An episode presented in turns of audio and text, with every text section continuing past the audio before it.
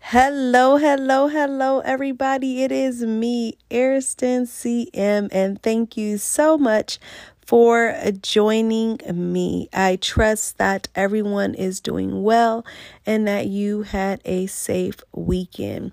Today, I'm going to talk just for a few moments about the process of personal growth and development. Why is this important? It's important because each and every day we are evolving.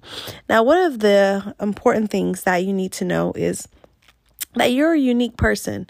Um, because of this, a universal strategy for personal growth and development can't exist. Now, when you think about that, it means that you have a set of unique gifts and abilities that no one else has okay, which should reduce the need for competition. All right. Each pathway towards personal growth and development is personalized, or and God has a different one for each and every last one of us.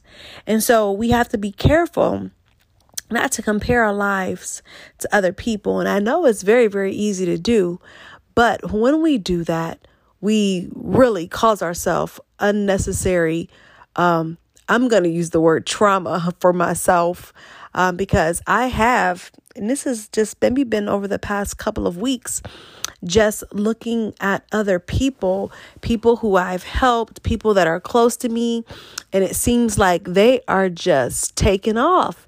And here I'm on timeout. And so it's like really difficult for me to watch. And it's like, Lord, I was prepared. I had everything that I was supposed to have together. I dotted all my I's and crossed all my T's, yet and still I'm, I'm made to stop while everybody else gets to go. What gives? And so we have to be careful because everybody's journey is different. And we have to figure out which path is ours. And of course, we have help. We have the Almighty who's there to help us. And um, one of the things that we have to begin to consider is asking ourselves, you know, what is our current state? We have to evaluate our strengths, our weaknesses, our good habits, our bad habits. All of this is a part of our personal growth. Yes, God does play a significant part in our growth, but there are things that we have to take action on. Okay. And asking ourselves, what is our current state is very, very important because we're evaluating ourselves. We're trying to get down to the bottom of the good, the bad, and the ugly. Next, we have to ask ourselves, what is our desired state? You know, we have to look at what we want to improve about ourselves and why it's important for us to improve those things. All right, because we're talking about growth and development. So we want to improve, you know. Uh next, how did I get here? That's a reflection. How did I get here? Oh my gosh. What in the world happened? You wake up, you're 40 years old, and your life is in a disarray, and you don't have the money in the bank that you want, and job, and all these things. Evaluate that. Why? It's important because it's going to help you from going down other rabbit holes. How do I get there? What do I need? That's a big one. So now we're taking all of what we have and we're trying to figure out how do we get there? What do we need to be successful? We have to determine our knowledge, our experiences, and everything that needs to happen for us to get uh, closer to our desired selves. We have to find resources, other people. We have to depend on the Lord. All those things, they're very, very important. And we have to find tools that's going to help us, that's going to help our growth um, developmentally, emotionally, intellectually, spiritual. All those things are important. Lastly, we have to find out what's a plausible timeline. You know, what is it that we hope to do, and how much time do we have to do it? What are our checkpoints going to be? All of these things are important when we're talking about our personal growth and development. We are always evolving. We are always changing. We want to get bigger. We want to get better. We want to be more creative. We want to be more successful. And so it starts with doing an honest evaluation of ourselves. And for many of us, we may not like our current state. I know that even though I know that I'm in the best possible place, I'm not happy with my current state. Is there anything I can do about it? Well, there is one thing I can do about it. I can change the way I look at it. Because if God is before all things and that He's the one that's driving my life, then how in the world could I be upset at what he's allowing to happen or what he's doing in my life. I don't know what's coming around the corner for me. I can't see that far.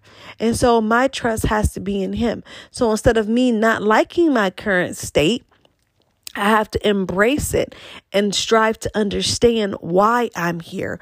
What exactly is God doing in this state? And for me, I can admit that it's a confusing place. Okay? It's a very confusing place.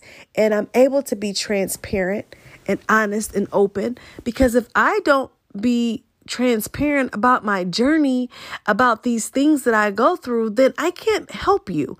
It's not going to benefit you. You need to know that I'm a real person and I suffer real things and we have the same emotions and the same fears and, and worries at times. And so it's okay for you to not understand, for you to not know, for you to be frustrated because I am all of those things, but I'm working through them because I know that God has a plan. And as long as He has a plan, then I don't have to worry. Proverbs 3 5 and 6, one of my favorite scriptures trust in the Lord with all your heart and lean not on your own understanding. In all your ways, acknowledge Him and He shall direct thy paths. And that is what He's going to do, my friend. We don't have to understand it all. But if we trust Him with everything, and if we submit all of our plans and everything to Him, then, my friend, we can't go wrong. Let us pray. Father God, I pray for whoever is listening, Lord, uh, on this day, Lord. I'm asking, Lord, that you will just give them solace in their heart about where they are. Lord, help them to understand, Lord, that they can commit it all to you because you are the one that's in control and you are going to do what's best. Lord, help us not to be fearful of our future, Lord, or weary of our present circumstances, but to be strengthened, oh God. And rejuvenated, Lord, during this time. For some of us, it's a time of rest. For some of us, it's a time for us to go. I'm asking Lord, that you would just give us direction either way.